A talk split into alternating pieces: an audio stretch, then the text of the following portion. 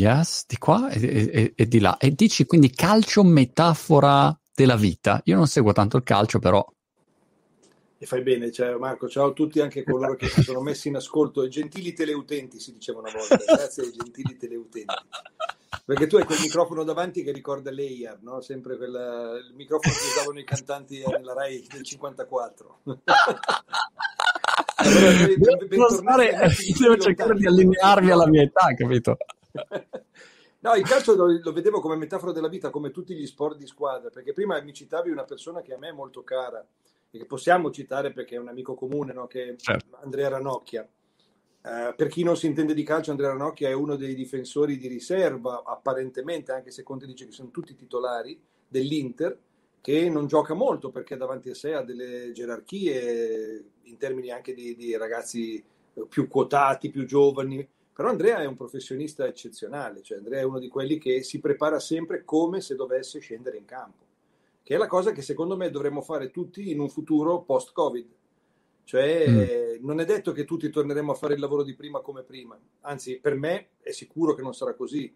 Il fatto che la maggior parte degli eventi li faccio collegato e mentre prima ero in presenza, il fatto che i teatri sono aperti ma non ci va la gente al momento, tranne in quelle bellissime cose che fanno vedere nei TG, delle inaugurazioni della lirica, ma sarà dura perché il teatro già viveva con fatica a teatro pieno, a teatro ah. mezzo vuoto non lo so come sarà, perché metà deve stare fuori per il distanziamento. Allora noi dovremmo farci trovare pronti. E, e Andrea è un esempio di come quando gioca, infatti, è sempre tra i migliori in campo. Peraltro Andrea è anche, è, è anche, una persona meravigliosa, e devo dire una persona, ogni volta che lo sento, è, è, di grande esempio, ecco, in generale. E quindi... Guarda, io ti dico, alla, alla, cena dell'Inter di due anni fa, e poi chiudiamo perché non vorrei sempre essere una trasmissione monotematica sull'Inter, cioè, mi invitarono... Parliamo, io parlerei solo di Andrea e dell'Inter, basta, parliamo solo... No, no, no, no cioè, vanno via la metà, cioè, ci cacciano tutti. No, il, Andrea era presente a quella cena dell'Inter di due anni fa quando mi chiamarono e mi chiesero come contributo, c'era Bonolis, c'erano altri, però a me chiesero come contributo di fare qualcosa di mio un po' di particolare. Io feci un piccolo speech formativo che fatto in una cena con i calciatori presenti, è una sfida epocale. C'era Ardua. il presidente Zanga, all'epoca l'allenatore era Spalletti, e io andai sul palco tra il primo e il secondo come il sorbetto a, a spiegare ai calciatori alle persone presenti cosa non è fare squadra.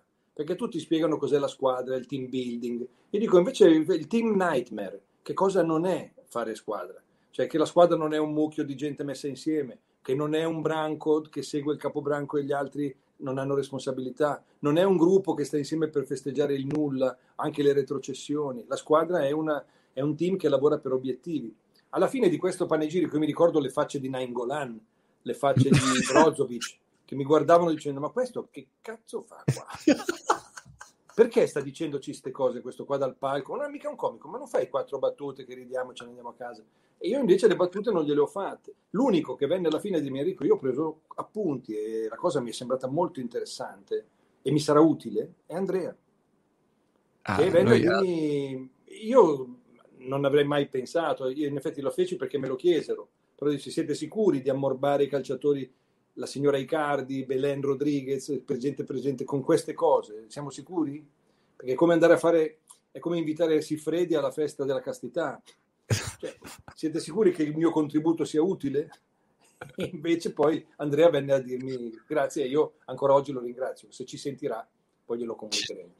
Do, dopo gli mando, gli mando, il link del video. Eh, mi piacerebbe dire che dopo il tuo intervento sono salito io per una lezione tattica di calcio, ma non sapendo neanche che forma ha una palla, un pallone. No, dopo la tua lezione abbiamo poi vinto il titolo l'anno successivo. esatto.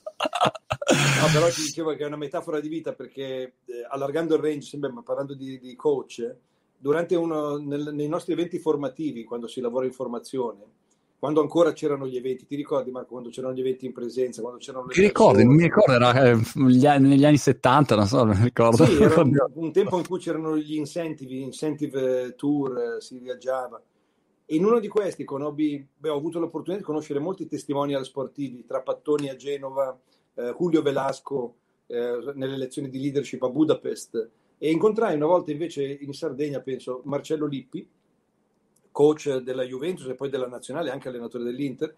il quale teneva una lezione, una, una, una lectio magistralis sul concetto del, del team. Alla fine io gli chiesi, senti, però io ho sempre avuto una curiosità. Quella volta che vincemmo il mondiale, tu eri l'allenatore, nello spogliatoio di... So come ci siamo arrivati alle semifinali, però in semifinali incontravamo la Germania eh, a Dortmund e tu giocavi contro i padroni di casa con un pubblico diviso in due, da una parte i tedeschi sicuri di vincere dall'altra parte gli italiani che volevano il riscatto, gli immigrati che vivono in Germania volevano il riscatto. E tu ti entri in questa platea dove c'era la Merkel seduta a fianco a Prodi, eh, che assistevano e tu avevi una responsabilità enorme, cioè fare una performance tale che alla fine, eh, anche se perdi, però fai una bella figura. E lui dice, guarda, io l'ho sentito questa cosa qua, l'ho sentita Enrico, e allora mi ero preparato ulo speech. Ah. Avevo guardato un film che si chiamava Ogni maledetta domenica, dove c'era dentro Al Pacino che raccontava le cose nello spogliatoio ai ragazzi. Io me, me l'ero quasi memorizzato questo no? ed ero pronto, senza il foglietto, perché non devi leggere sta roba. E dico, ragazzi, avete un attimo prima di... Ma i calciatori erano già talmente carichi e incazzati, perché qualcuno in quel mondiale disse prima, Michel Platini per non fare nomi, che gli italiani erano corrotti, per cui avrebbero dovuto essere eliminati dal mondiale per la vicenda Cannavaro, per alcune vicende sportive e poco sportive più legate all'azzardo. E Beckenbauer, per spaventarsi, disse gli italiani non meritavano neanche di essere ai quarti, alle, ai quarti, figuriamoci in semifinale. Questa è una squadra che non può avere un futuro. E, e quando tu provochi la gente, devi mettere in preventivo che poi la gente si incazza. E infatti eh, Lippi mi disse, io stavo per fare il discorso, Gattuso, che è uno un po' impulsivo, venne verso di me e fa, mister, andiamo, dai, andiamo. E le, li ha portati su e hanno vinto. Questa è un'aneddotica che mi è stata rivelata da, da lui e io ho detto, vedi che a volte tutta la nostra formazione, tutto il nostro mettere insieme cose, eh, devi giocare su un fattore emotivo. L'emotività conta molto. Tu provochi qualcuno, gli puoi tirare fuori il meglio di sé, a farlo incazzare veramente. Serve un po' questo. Mi hai fatto venire in mente un giocatore di ping pong, sai che giocava a ping pong, sì, lo sì, dico eh. sempre. E praticamente c'era questo giocatore che è stato campione italiano lui ed era noto per essere uno non tanto talentuoso, ma sai che quei, quei combattenti. Era un combattente tignoso proprio eh, di, di quelli che moriva sul campo. E lui mi ricordo che ogni tanto mi andavo a allenare con lui a Modena e, e lui e giocava normale, no? È un livello normale. E poi si, si chiudeva nel, nella, nella, sua. andava a raccogliere la pallina e cominciava a dirsi. Incazzati, incazzati! E quando diceva incazzati era finito, perché poi si incazzava davvero, ma nel senso proprio eh, diventava un, una belva, cioè, si inventava dei colpi che dice ma, ma, ma da dove l'ha tirato fuori?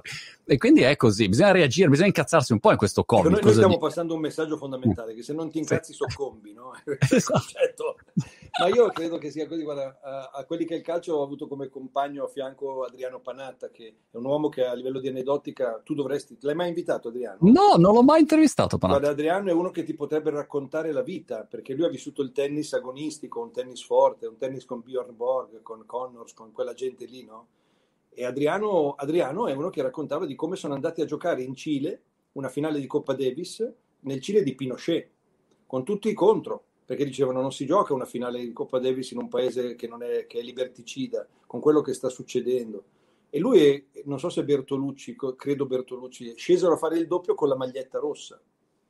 Ah. Che, ma rossa con il bordo blu, che era una, una chiara dimostrazione di essere vicina ai desaparecidos, vicina ai cileni, in uno stato di polizia. Allora io mi chiedo, queste cose qua, oggi c'è ancora gente che io ho visto l'altro giorno il finale solo di Djokovic contro Nadal, eh, che è uno, uno, spettacolo, io non sono un esperto, io a tennis gioco malissimo, un po' come tu dicevi del calcio, io non posso neanche più giocare che da quando mi sono rotto i gomiti, se faccio un rovescio due anni parte via il gomito, e mi trovano il braccio dall'altra parte. Come hai fatto a romperti i gomiti? E poi questa, qui sarebbe, meriterebbe una trasmissione a parte. Esatto. Nel 97 me li sono rotti entrambi contemporaneamente, inciampando in una catenella di un albergo. Ma non ci posso credere. Così. Da allora però mi hanno detto che io il golf non lo posso giocare, ma il golf non lo praticavo già prima. Eh, il tennis è meglio evitare perché insomma i gomiti sono attaccati col bostic. Se adesso mi parte un braccio e poi mi penzola via, diventa un problema. E Adriano mi raccontava che il tennis è fatto di quel nervo. Io ho visto nella finale vedevo Nadal, lo stavo studiando morfologicamente. Djokovic ha perso, però era molto... Nadal sentiva la necessità di doversi consolidare.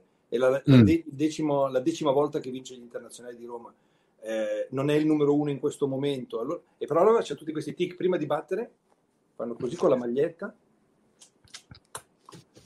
tre palline, una la buttano e quel povero Cristo che deve andarla a prendere la va a prendere solo perché lui c'è questa tradizione.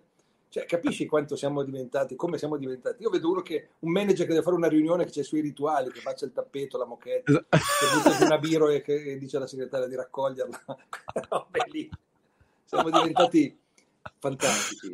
Dobbiamo incazzarci. Marco, incazzati anche tu, eh? De, do, ogni tanto mi, mi, incazzo nel buio della mia cameretta e poi faccio, faccio, il mio video bello tranquillo. Io mi incazzo a casa mia, ma non mi guarda più nessuno perché ormai sanno che mi incazzo, ma poi dopo cambio. No? Per cui a casa dico perché basta. C'è un attimo di silenzio e poi dopo vado a fare la cosa che mi avevano chiesto prima. Eh, e segui gli ordini.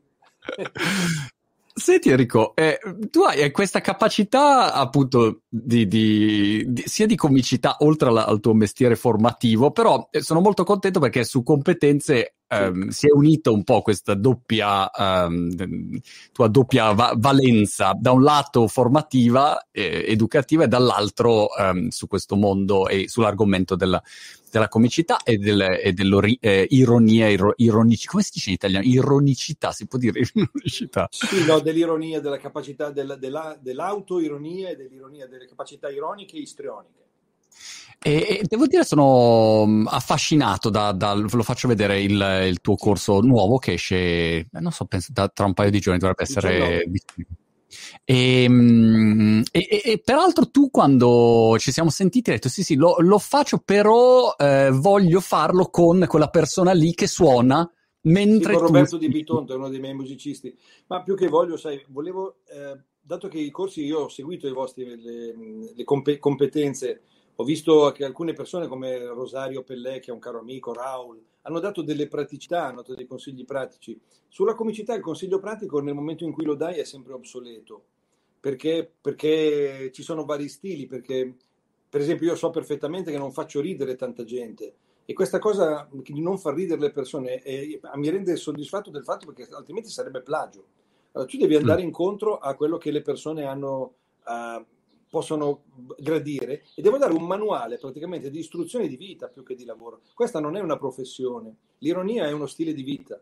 Io penso che chi, chi eh, acquisterà o vorrà guardarsi questo, questa, mm, questa, serie di competenze, queste dieci pillole, eh, probabilmente non porterà a casa un mestiere, però porterà a casa uno stile, un lifestyle, la capacità magari di prendere le cose in maniera diversa. Io l'ho imparato negli anni e mi è piaciuta l'opportunità che mi hai dato tu di condividerlo con le persone perché nessuno poi ti offre una, una, una, ribalta del genere. Non so quanto appeal potrà avere su qualcuno che deve spendere dei soldi per portare a casa dei consigli, però eh, la consulenza nasce così.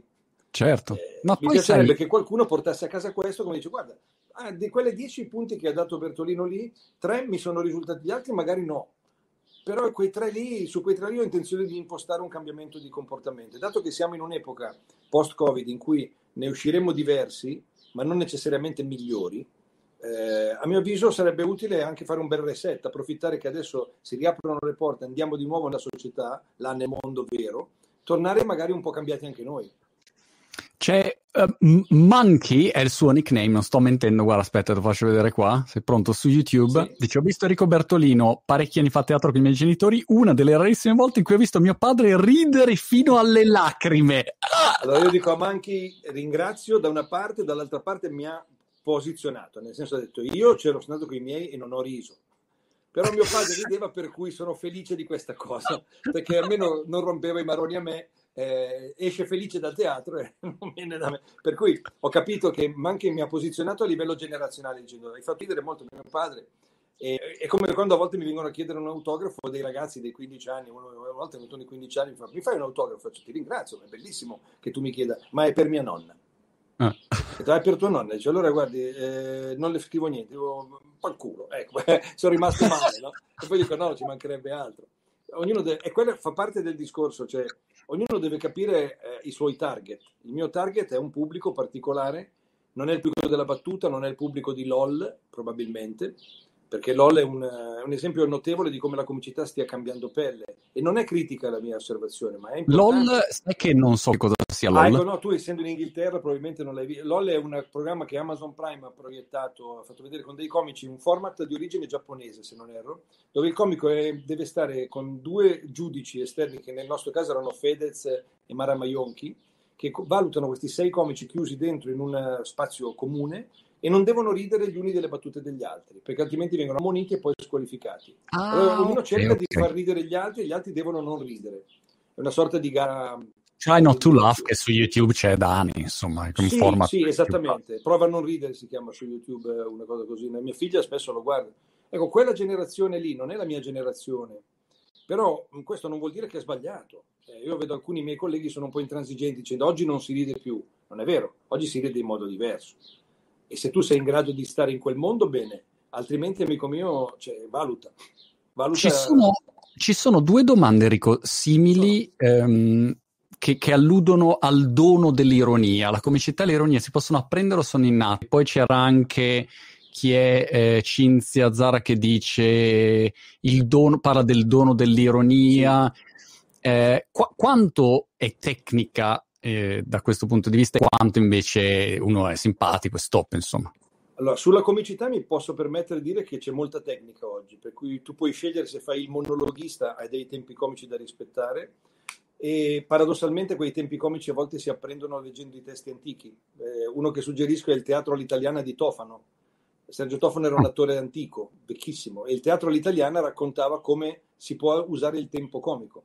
Io ho avuto un grande maestro che non posso catalogare come maestro, fu un amico in età adulta che era Dario Fo, il quale mi disse una volta: Tu sei bravo, ma sei molto veloce. Fai attenzione perché nel teatro eh, devi fare che la battuta possa arrivare fino in fondo, e questo l'ho citato anche nelle competenze. Arriva fino in fondo al teatro e poi ti ritorna come la risacca dell'onda. Tu per avere il gusto devi aspettare la risacca, non puoi fare battute su battute perché altrimenti non dai il tempo alla gente di capirle. Ecco, la comicità è un mestiere su cui oggi si può lavorare. L'ironia ha un che di innato, però vedi che gli, gli eventi ci, ci forgiano, mm. per cui tu puoi avere dentro dell'ironia. Ecco, l'unica cosa che non si compra al mercato è l'autoironia, perché se sei un permaloso sei fottuto. Infatti, uno, scusami, Enrico, uno dei titoli del, delle tue lezioni è il potere, eh, cioè potere, e poi prendersi in giro prima che lo facciano gli altri. Quella è l'autoironia, è la chiave di lettura. È l'ironia sociale, come viene chiamata. Cioè, tu devi riuscire a prenderti in giro perché disarmi l'altro. Cioè, faccio un esempio molto banale. Uno viene da te e fa, ah, Bertolino, sa che lei non mi fa ridere? Io lo guardo e fa, signore, neanche lei. Cioè, eh, reagisci in questo modo. A me è successo, eh. è successo in un aeroporto una persona che vende a me mi disse, Bertolino, lei fa quello che fa la televisione, non è che la faccio io, cioè, a volte partecipo. Sì, ma non mi ha mai fatto ridere. E io dico, guardi, neanche lei. La ringrazio comunque, adesso lo sappiamo entrambe, buona giornata. Anche a lei, grazie. Siamo andati a casa tutti e due. Pensa invece alla reazione negativa che sarebbe stata, come non la faccio ridere? Adesso le faccio subito una barzelletta, e vediamo se non ride. Cioè, lo prendi come un challenge, no? come una sfida. No, le sfide sono altre, ragazzi. Le sfide sono a venire fuori dalla pandemia, le sfide sono affrontare il mondo del lavoro quotidianamente, le sfide sono non mandare ad via al Q il tuo capo mentre stai lavorando quando sai che magari è un imbecille e tu lo sai che lo è. E anche lui lo sa che lo è, però lui è gerarchicamente sopra di te. Allora o la prendi con ironia e gli fai capire che tu sai perfettamente che è un imbecille, oppure ragazzi siamo messi male. Cioè vai a casa tu col fegato spappolato e lui sereno, perché gli imbecilli non hanno questa coscienza di aver fatto male o bene a qualcuno. L'imbecille vive sempre bene. Davide fatto... Bella ha, un commento bellissimo secondo me, dice sei un grande Enrico, la, tua comicità è da capire e non è per tutti, che secondo me è esattamente la chiave, non, non puoi essere per tutti. Eh, come Bisogna fare però attenzione Marco perché tu lo sai perché di marketing ne mastichi. Quando ti dicono che sei, sei prodotto di nicchia, bisogna solo vedere quanto è profonda la nicchia. Esatto, quanto è grande la nicchia perché di teste di nicchia in giro ce ne sono tante. Però bisogna fare molta attenzione. E a me piace essere in questa condizione e devo dirlo perché ho superato un periodo nel quale stavo abbastanza male per la mancanza di popolarità estrema. Mm. Perché io non ce l'ho mai avuta. Cioè quella popolarità in cui non puoi uscire di casa, c'hai i paparazzi sulla finestra, eh, oppure finisci tutti i giorni in tv, dici anche la, la qualsivoglia minchiata e viene pubblicata dai social io non ce l'ho, ho dovuto sempre lottare per avere un mio margine di, di, di per... ho dovuto affrontare il mondo dei social che non è il mio per come sono fatto, adesso facciamo questa cosa che è la pacata opinione che metto su, su Facebook e su Instagram perché ho voluto vedere come riesco a impattare nei tre minuti di datemi di tempo, perché lì dopo i tre minuti sei obsoleto e noioso. Allora ho cercato di farlo. E il fatto di non piacere a tutti, ribadisco, per me è importante, eh, perché capisci qual è il tuo pubblico, vai anche a teatro, poi cambi il tuo stile. Invece quel tentativo di piacere a tutti a volte ti porta a non piacere quasi più a nessuno, eh, perché, perché, non soddisfi neanche più una parte di platea la, che, che in te ci faceva affidamento. Per esempio, io ho avuto un personaggio che rischiava di diventare famosissimo, ed era il muratore bergamasco, non so se hai mai, mai avuto, sono, su YouTube ci sono ancora filmati. A un certo punto le Iene, dove io facevo il mio monologo, facevo un monologo di tipo uh, ho visto cose che voi italiani non avete, non potete neanche immaginare, era il monologo di Blade Runner. Fatto, ho visto cose che voi italiani e citavo ogni settimana dell'attualità. Il capo delle Iene mi disse Enrico, guarda che questa roba qua funziona, però secondo me se tu ti vesti da muratore e vai a provocare quelli della Lega Pontida, dicendogli di andare a lavorare mentre sono là in piazza e, e, e io l'avrei fatto perché era una cosa che mi piaceva da morire tu, diventi, tu spacchi tu spacchi con quella roba lì spacchi Enrico solo che poi io cosa devo fare? devo restare tutta la vita attaccato al muratore cioè dopo ti chiamano no Bertolino le cose che dici non mi interessano facciamo muratore dai due o tre versi culturali quattro colpi di cazzuola no il muratore rimane l'ho ripescato e lo ripescherò a breve perché probabilmente andremo a Bergamo a luglio a fare il racconto, lo storytelling di come è stato costruito un ospedale per la Covid in dieci giorni, mm. con i russi, gli ultras dell'Atalanta e gli alpini. E racconteremo al pubblico questa cosa qua. Sarà il primo evento all'aperto all'interno della fiera dove c'era l'ospedale. E lì il muratore lo faccio. Ma lo faccio perché mi piace. Non devi più diventare, la persona non deve diventare schiavo del personaggio, sennò è finita anche perché se no, cioè, secondo me ci sono due problemi. C'è cioè, un problema, diciamo, di professionalità dove magari tu, ehm, come dire, vuoi fare più, più, cose, vuoi esplorare più mh, sfaccettature di quella che può essere i vari personaggi, come l'attore, magari certo. Robert Downey Jr. adesso eh, fa Iron Man, o meglio faceva Iron Man, e, e, che è un grandissimo attore, però ugualmente se lo vedi in un altro film dici, vabbè, dai, torna a fare Iron Man, no? È strana sta cosa. Quindi, è terribile, riesci... terribile, che tu, tu affronti cosa... la sfida. Eh, e l'altra cosa invece secondo me è, è un po' come il trucco di magia, cioè la, la, fama che poi ti porta un personaggio ha questo grande problema, non mi ricordo che, chi lo diceva, che è come il trucco di magia, va bene se ci credono gli altri, ma non ci puoi credere tu. Quando tu fai un trucco di magia e ci credi anche tu, è un po' come quando diventi famoso e, e ci credi davvero, dici ah, adesso sono un'altra persona. Sei, diventi... è, così, è così, alla fine tu cambi, come, è come il discorso delle maschere, no? cioè, molti comici, che parlo di bravissimi stand-up comedian, eh, del passato, ma soprattutto degli anni. C'è stata un'epoca anche nella quale io lavoravo in tv facendo convention o facendo altri programmi, nel quale eh, funzionavano le maschere, cioè le imitazioni con, bel, con, un bel testo. Tu ne fai una, ne fai due, poi vedi che la tua maschera funziona, però questo ti preclude la possibilità di, di fare il tuo monologo, perché dicono no, ma non, non, venga fuori con la sua faccia. A me piace quando lei imita quello lì o quello là. Eh, e alcuni di questi ragazzi o personaggi hanno detto ma no io poi eh, nel mio processo di maturazione io voglio poi venire fuori con la mia faccia a dire le stesse cose fare lo stand up vero alla Lenny Bruce, quello che c'era negli Stati Uniti. Un, voglio, voglio, dire quello che penso e far vedere chi sono davvero. E questa cosa però non te la permettono più. Poi dopo la tua maschera fagocita la persona che sei o il personaggio. E lì alcuni hanno vissuto un vero trauma. Eh? Un trauma perché certo. poi continuavano a imporre i loro monologhi per far vedere che erano bravi anche lì. E la gente continua a dirgli no, bravo, però io ti voglio rivedere con la maschera.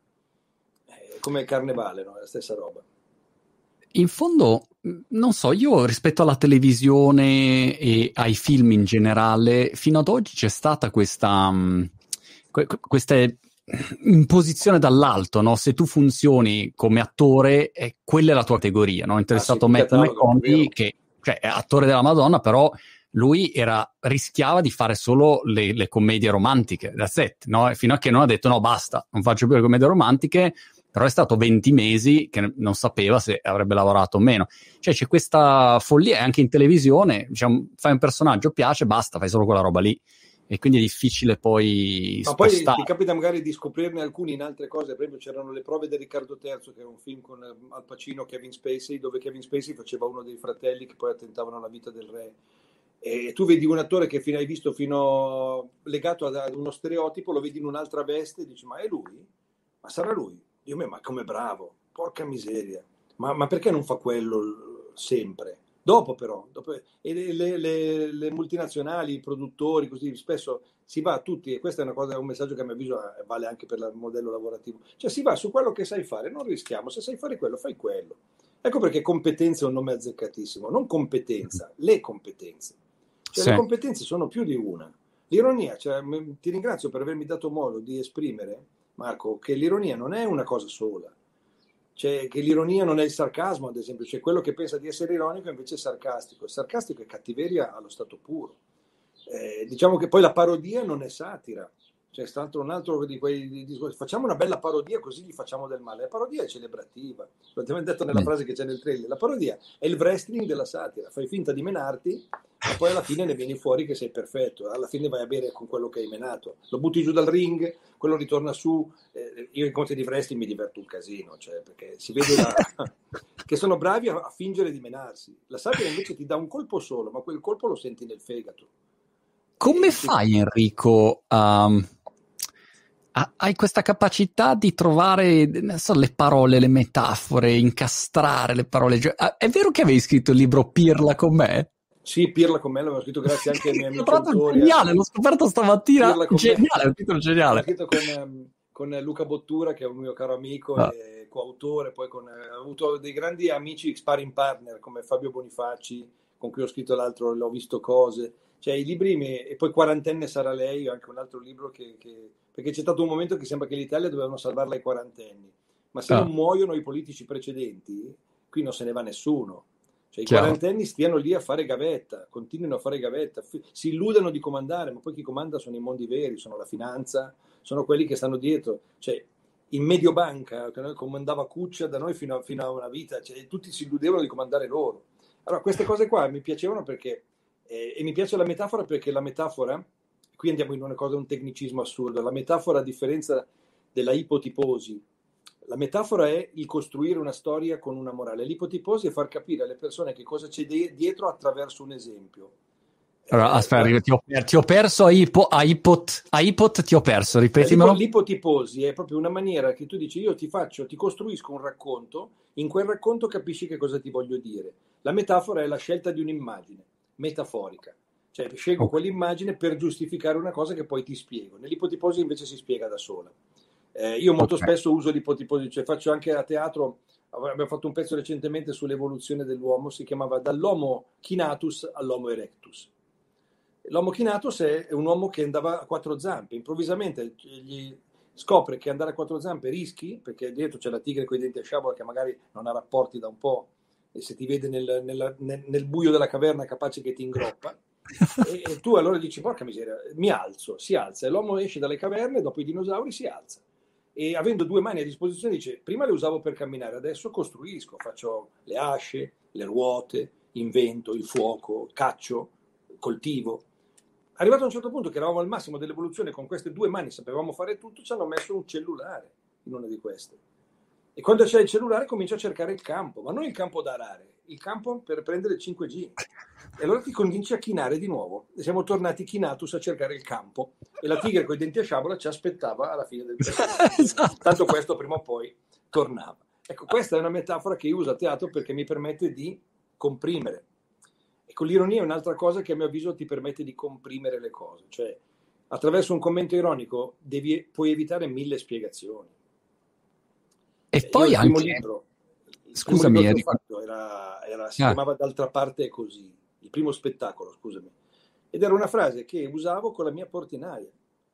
La mia portinaia, quando salivo, una donna simpatica, gentile, ma con una vena di razzismo suo che gli era rimasto dentro, essendo mia compagna brasiliana, ogni volta che vedeva salire mia compagna trovava una cosa da debitarle. Dico, ah. dica alla sua signora di non buttare le sigarette sulla tromba delle scale. Dico, magari mia signora non fuma. Ah, ah questo glielo dice a lei. Mettere in dubbio che io sapessi che fumavano. Allora gli ho detto, non sapevo più come rispondere senza mandarla in altri siti. No? Allora gli ho detto, signora, ha ragione anche lei. D'altra parte, sa, è così. E quando tu dici a una persona d'altra parte così, lo smonti, no? Perché dice, ah, non posso più andare avanti con questo. No, non puoi più, perché ti ho detto, accondiscendo. Non sono d'accordo, ma questa frase ha salvato Enzino Iacchetti che un giorno mi chiamò e mi disse Enrico, eh, ti ringrazio, perché quando mi fermano per strada e mi chiedono tutti i giorni perché eh, voi, lei e il signor Ezio non fate sempre voi striscia la notizia, che siete i più bravi, io non posso, allora dico guardi, d'altra parte è così e me ne vado. Geniale. Questo è ironico, è ironico, è l'uso delle, delle, delle frasi. L'ironia, peraltro, sul lavoro è fondamentale perché magari cioè, nelle presentazioni che uno deve fare, sto pensando al tuo corso di competenze, può tornare utile tan- no, non soltanto se uno vuole fare lo stand-up comedian, eh, quando devi no, no, fare un'operativa, quando ti presenti a un cliente, cioè a volte... Colloquio di lavoro. Colloquio di cioè, lavoro. Un colloquio di lavoro. Eh, e, e poi un segnale di intelligenza, cioè una battuta che ha un'ironia ehm, che, che, che, non è la battuta stupida, ma eh, ti, ti, fa capire che c'è una persona che ha una capacità di osservazione, che, che, vede il contesto e riesce a... Quindi, la, insomma, l'ironia, è, l'ironia è un link, cioè tu metti un link e l'altro si aggancia al tuo link. E capisci che con quella persona, con quelle persone tu puoi usare un certo... ma è anche un test, perché se alla seconda battuta ironica vedi lo sguardo vuoto delle persone di fronte a te, capisci che forse lì non è da usare e a volte quando non è da usare è meglio non usarla perché viene magari mal interpretata. Viene interpretata come strafottenza, come tentativo di farsi percepire per di più di quello che sei. Io l'ironia la uso laddove è possibile. Ad esempio, guarda, ho fatto il vaccino recentemente e ah. la prima dose che mi hanno fatto è Pfizer. Non lo so per quale motivo, mi hanno guardato e mi hanno detto, lei eh, per fascia di età Pfizer. E dico, ma scusi, cosa vuol dire? Non ho neanche detto chi, chi sono. No, no, vada, vada, di là. Vado di là. Torno da questa che mi ha fatto fare il vaccino e dico, signora, com'è andato? Tutto bene? Perfetto, guardi, la ringrazio. Volevo chiedere, al richiamo date anche un 3x2 con la pillolina blu? Dico, fornite anche un, un plus? E l'altro mi ha detto, in che senso? Ho capito da in che senso che non aveva percepito che io chiedevo che dopo due dosi di Pfizer se mi davano un Viagra in regalo, che non usavo, ma lo tengo sempre lì in una teca, sai quando c'è da rompere la teca in caso di necessità, no? come sulle scale c'è con la pompa dei pompieri, no?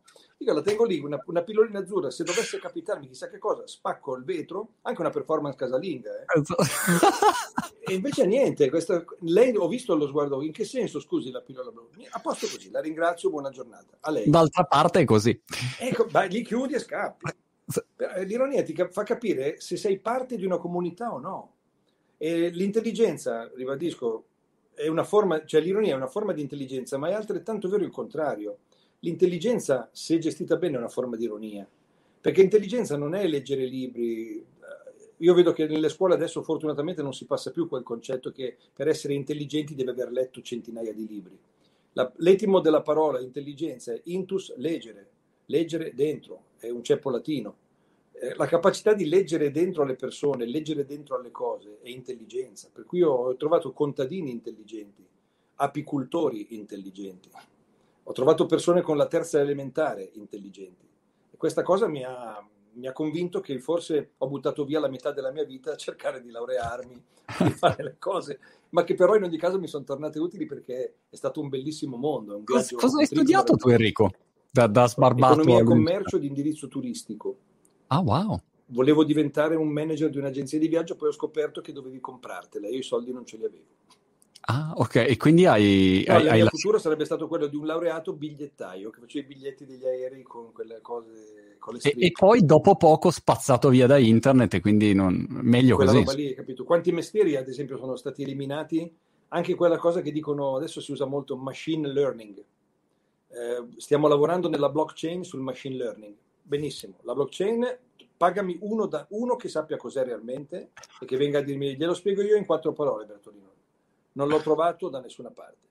Il machine learning è semplicemente un monito dicendo guarda che machine learning se l'uomo don't learning. Se tu non impari, impara prima la macchina e ti fotte. Per cui ti conviene imparare prima della macchina. Oppure ti conviene fare cose che la macchina non può imparare i comportamenti, la qualità del servizio, l'essere eh, attenti alle proattivi, agire prima, certe macchine sta roba non la possono fare. Il resto lo possono fare tutto. L'esempio più triste del mondo è il casellante. Non so, tu eri ancora in Italia quando c'erano i casellanti alle autostrade? Sì, sì, da, da bambino mi ricordo, beh, da, anche da ragazzino, insomma, fino a una certa età. Quando c'erano i cellulari o i GPS, a chi si chiedeva un indirizzo all'uscita dell'autostrada? Al casellante Il più delle volte era una persona mummificata dentro in un tumulo con la televisione accesa perché guardava la tv, annoiato il più delle volte, soprattutto quelli di notte, che bofonchiava qualcosa e diceva, non so, chiede al bar, rompe i coglioni a me. Le hanno sostituiti con delle macchine che appena esci dalla tangenziale fa buon viaggio, arrivederci e grazie. Che poi le persone insultano anche le macchine perché Radio Popolare anni fa mise un registratore dietro una di queste macchinette. Grazie, arrivederci, faccia buon viaggio per registrare cosa rispondevano le persone alla macchinetta. Ma fatti i cazzi tuoi, Le persone sono meravigliose, cioè riescono a, a, a infadarsi a prendersela anche con le macchine. Eh, guarda, mi hai fatto venire perché ieri parlavo con Alexa e ero lì che ho detto Alexa, timer, eh, eh, for what? Alexa, can you, do you understand English or not? I, oh, it's the last time I'm going to tell you that. È una roba che dici, ma siamo veramente a un livello di, di, di follia totale, insomma. Senti, Noi Enrico... Abbiamo, abbiamo regalato al nostro amico Alexa che non parlava, che parla, eh, che parla così, Alexa fa prego, alla terza volta l'ha spenta, l'ha staccato la spenta. Chiedevano della tua milanesità, cioè li, oh. l'impatto della tua milanesità sulla tua ironia. Eh, A, se c'è ancora, eh, o eh, che, che, che, ruolo ha avuto ecco, anche nella, nella tua carriera e co- come lo valuti? Allora, la milanesità sicuramente c'è perché è un marchio di fabbrica, nel senso che noi ce l'abbiamo addosso, a volte cerchiamo di non essere, per esempio, nulla è più è più divertente e anche un po' patetico del milanese che a Roma tende, tende ad emulare l'accento romano, perché il romano ti, ti sgamma subito che non sei romano, però tu fai, eh, annamo? Fai annamo, dice questo è il milanese che viene qua e cerca di fare il paraculo. Per cui la nostra milanesità, noi la, prima la usavamo come elemento, come grimaldello per imporci agli altri.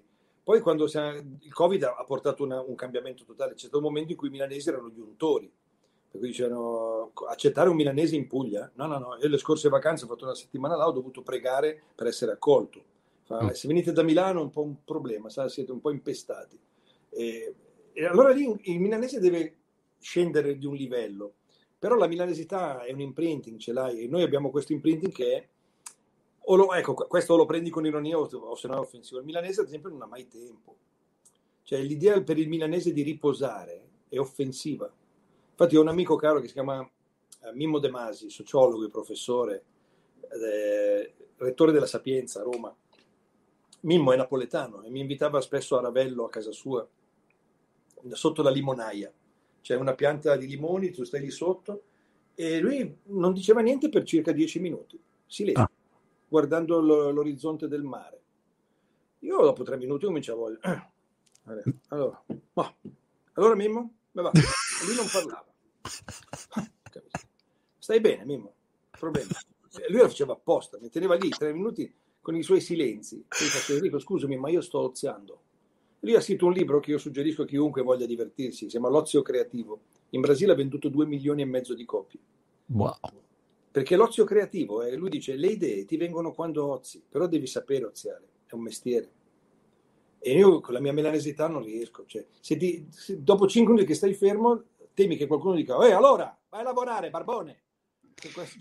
Sai dietro. Enrico che hai, come dire, hai centrato un punto fondamentale per me tutto. Io sono milanese d'origine, ok?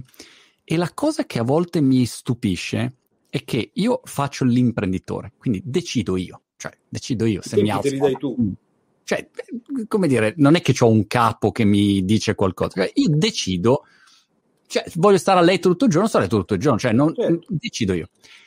Ugualmente, cioè, l'altro giorno sono andato a giocare a tennis un'ora, mi sentivo in colpa, come dire, eh, però cazzo questo, no. questo è l'imprinting milanese, il DNA. Hai capito? Non sono sul pezzo, eh, però adesso eh, torniamo ai due vacanza, dai, eh. Il milanese in vacanza si inventa dei lavori che non esistono. Ad esempio, vado alle 6 a prendere il pesce al mercato. Ma te, sei in una pensione completa, te lo fanno loro il pesce. Eh no, però poi glielo porto io, so, perché non sanno questi qua il pesce fresco. Ma vivono lì, loro vivono lì, sono sardi, sono liguri. Non puoi portare il pesce nella, nella, cucina di un albergo in Sardegna, perché te lo tirano in faccia. Ma il milanese non ce l'ha, poi fai, ciao, allora cosa facciamo poi? Domani cosa si fa? Domani domani. Carpe diem, enjoy your now. Eh, sì, sì, va bene, now va bene, d'accordo, però io adesso se finisco il lavoro oggi posso portarmi avanti? Se finisci il lavoro oggi, vai a calcetto, vai a tennis, leggi un libro. No, io non riesco più a leggere i libri. Alla quarta pagina sento una voce che dice: Allora? Siamo sicuri che non c'è altro da fare? Vai a lavorare, barbone. Vai a lavorare, barbone. E legge i libri come se non avessi letti abbastanza. Quella roba lì. Che roba Però ti dico, eh, eh, anche questa cosa va presa con ironia. I, i milanesi veri sono fatti così. Eh. E abbiamo dei modi di dire dialettali che ce lo ricordano. Che, che proprio il, la, a Milano c'è il concetto le lung come la fabbrica del Dom è lungo come la fabbrica del Duomo. La fabbrica del Duomo non è mai finita. E questo per un milanese è un insulto. Dice, eppure una fabbrica, la veneranda fabbrica del Duomo aprì con la, la costruzione del Duomo e continuò con le manutenzioni. Ma questa cosa è, è paradosso, è paradossale. Com'è Milano adesso, Enrico? Diciamo post, quasi post pandemica? Ha, ha, subito un bel colpo, a mio avviso. Ti dico la mia, la mia opinione, ovviamente, il mio osservatorio. Ha subito un bel colpo perché era avanti di 10 giri nel Gran Premio delle, delle città europee, si era preso un vantaggio competitivo notevole con questa macchina che guidava, il sindaco guidava come Hamilton, era in pole position uh, alla centesima pole, uh, aveva il traguardo là che si chiamava 2026 le Olimpiadi, dietro aveva il Salone del Mobile, eh, la, la moda, Londra che poteva abiurare e lasciarci lo spazio magari sulla finanza agenzia del farmaco persa di un pelo con gli olandesi che poi però non si sono stati in grado di gestirla, per cui capaci di andarsela a riprendere. Tutta l'area Expo da, riva- da rivalutare. Uscivamo dall'Expo, un grandissimo successo in termini di impatto, e poi è arrivata sta sberla. È entrata la safety car. E se prima Milano si girava e Atene, per esempio, la vedeva dietro di quattro giri, girandosi adesso Atene ce l'hai a fianco. Cioè non la vedi più perché è a fianco. E sarà una bella sfida vedere come ripartiremo senza quel quid di arroganza che, che c'era rimasta dentro un po'. Cioè adesso il Salone del Mobile si rifà, ma devi chiamare gli investitori a settembre e chiedere cortesemente di tornare, mm. perché noi li faremo sentire a casa. Si era un po' perso questa sensazione della casa. Adesso io non ho nulla contro i ristoranti e i ristoratori, però quando noi si andava a Milano ti dicevano quasi tempo fa, dicevano, eh, ha prenotato? No, mm. vuoi venire a mangiare? Quanti eravate? 10. 10, ma vaffanculo. Dai via, coglione, 10, vergogna. Adesso chiami, fa, no, guardi, ci organizziamo, sicuramente, metto fuori tre tavoli, quattro, poi faccio il, il, il fungo, poi mettiamo anche la tensostruttura e poi le porto da mangiare con gli show. Anche vengo a prendere io a casa. Quanti siete? In 20? Noleggio il pulmino. Quindi che devono cambiare un po' di atteggiamento. Devo dire che questo atteggiamento ce l'hanno qua a Brighton in questo momento Enrico che è pieno così, non trovi posto da nessuna eh. parte, hanno quell'atteggiamento lì, ti ridono in faccia. Eh, pericol- non bisogna mai ah, prendere in giro il cliente. Cioè tu lo sai che c'era la vecchia storia che il, è un aneddoto reale, cioè il, il, derby cabaret di Milano, tornando al nostro tema anche, eh, aprì eh, quando il cabaret non era conosciuto e lo aprì un signore che si chiama Bon Giovanni. Bon Giovanni fu il primo precursore, aprì un locale che è una sorta di dining club dove tu cenavi e guardavi i cabaret. Ma il milanese non era abituato a questa cosa, non sapeva, anni 70. E allora lui eh, inizialmente apre, poi apre le prenotazioni, ma nessuno prenota. No, il telefono non suona. E quando suona, quei pochi che dicono sì, come? Eh, posso prenotare? Fa, certo, mi dica quando. Domani? Guardi, non c'è nessuno, è vuoto. Ah no, no, fa niente, la richiamo, grazie. Cioè il milanese se non c'è pieno, gli suona sì. male. Gli Siamo male. È un po' come quella vecchia, quella leggenda metropolitana che dove ci sono i camion fermi davanti alle trattorie si mangia bene. Sono le trattorie che fanno parcheggiare lì i camion che poi vanno a mangiare altrove. Questa storia qua è andata avanti per un po'. Bon Giovanni stava pensando di chiuderlo, ah. dicendo ragazzi non, non funziona, questa idea non funziona. E arriva un personaggio che paradossalmente ha un'altra competenza, un jazzista, Enrico Intra, amico di Bonjo, Bonjo, tu non hai capito com'è questa città. Fammi rispondere a me alle prenotazioni. Chiama uno e dice, senta, per, vorremmo prenotare per venire da voi. come si mangia? Sì, cena, sì. Ma per quando potremmo venire sabato? No, mi spiace, scusi. Sabato siamo pieni. O come pieni? Fino a, ieri, eh, fino a ieri era così, è partito la cosa e sabato siamo pieni. Eh, il primo posto buono ce l'ho il mercoledì successivo. Eh, ma va bene, bene mi segni 5, segni 5 mi raccomando, me lo tenga per quel tavolo. Era vuoto.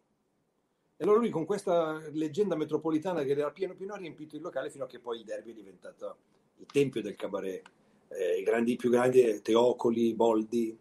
Ma il derby esiste ancora a Milano o non esiste più? Il derby cabaret esiste come locale fisico, ma non c'è più. Eh, ci sono diversi, ma il locale di cabaret è stato travolto e un po' superato dal, dal, dal web. Ah. Perché te, oggi se vuoi vederti una performance vai a scaricartela da una parte. Se tu pensi agli appuntamenti televisivi della TV generalista come sono morti. Io tornavo a casa di corsa il lunedì con delle scuse banali per vedere mai dire gol con la Jalappas, perché parlavano del calcio in parodia e perché c'era solo a quell'ora. Oggi sei tutto on demand, per cui Chiaro. non ho problemi. E questo noi dovremmo impararlo, non puoi più essere unico e devi essere un po' trasversale, devi essere presente da una parte e dall'altra. Poi se ti richiudi sull'Aventino o se ti metti nella nicchia, ti seppelliscono in fondo e non vieni fuori più. Grande Enrico, su competenze.it capitalizzare il potere eh, dell'ironia è assolutamente da, da, non perdere, è un corso utile, pratico, interessante, si applica a tantissimi settori e, e fa parte ecco, di una di quelle competenze che tutti dovremmo avere nel nostro, nella nostra mm, eh, ca- cassetta degli attrezzi, si dice in italiano. E mi voglio rovinare Marco, eh? mm. mi voglio rovinare, ai primi che chiamano, una batteria di pentole acciaio inox 1810 e una bicicletta con il cambio Shimano. Ai primi dieci. Le sono aperte le telefonate? Grande Enrico. Che meraviglia. Questa cosa, io ho sognato per anni la bici col cambio Shimano, non sono mai riuscito a prenderlo. Era una casa piena di minchiate. Era, era leggendario sto, sto cambio, sto cambio Shimano, ma anch'io boh, non ce l'ho mai avuto il cambio Shimano. Era il teaser per far comprare le gente. Enrico, senti, eh, ci dobbiamo beccare prima o poi di persona, capito? Sarebbe molto bello, mi piacerebbe fare una reunion con te, anche con i tuoi adepti, in questa mm. nostra setta dell'umorismo allegro, e, e, trovarsi da qualche parte. Cioè, prima ci mettiamo come target, come obiettivo di organizzare una, un incontro uh, paneuropeo a questo punto, perché la, tu sei il Brexit. Per cui io eh. verrò uh, in Inghilterra per tutti quelli, gli italiani a Londra, o, in Inghilterra, in UK, e tu verrai una volta in Italia per tutti i tuoi fans italiani. Io arrivo, ma io sono un extracomunitario ormai, ma arriverò, non so come sarò. Sarai trattato come tale, nel senso eh. con grande diffidenza. Esatto, esatto. Per cui diremo, occhio, c'è, c'è Montemagno, sì, è eh. un extracomunitario, fa, nascondi eh. l'argenteria perché questi portano via le robe. si sa mai che la zanza torna in Inghilterra. sì, eh, questo è lo zanza che torna dall'Inghilterra, extracomunitaria, eh, non ci serve neanche più perché non può portare neanche, neanche più giù i biscotti quelli col burro, per cui gli, gli, alla dogana gli contano tutto. Grande Enrico. Senti, un, un, saluto a tutte le persone che ci hanno seguito su Clubhouse, un saluto a tutti quanti. Enrico, ci becchiamo alla prossima. Anche a me, da parte mia a tutti Super. coloro che vorranno uh, appropinquarsi all'ironia. Uh, mi, mi, reputo, mi metto a disposizione per que- chiunque poi uh, dopo averlo visto voglia fare commenti, feedback, magari se puoi o potrai ci incontreremo con qualcuno che l'ha visto e che l'ha scaricato per e, sentire e possiamo pubblicare il tuo indirizzo di casa così posso venire a casa tua sotto per casa, avere approfondimenti. Tanto qua non c'è problema, ho già tutti i, debi- i creditori che vengono a citofonare dalla mattina alla sera e io rispondo sempre come non c'è, è uscito, fuori casa il filippino, una cosa C'è la coda fuori come per, per, arrivare, capito? Sì, che dicono, ma come fai, scusate, ma è un brutto momento. Sì, lo so, è un brutto momento per tutti. se viene tu poi sarà un doppio brutto momento se viene, si apre la porta. Grazie mille. Alla prossima. Ciao, ciao. Ciao, buona giornata.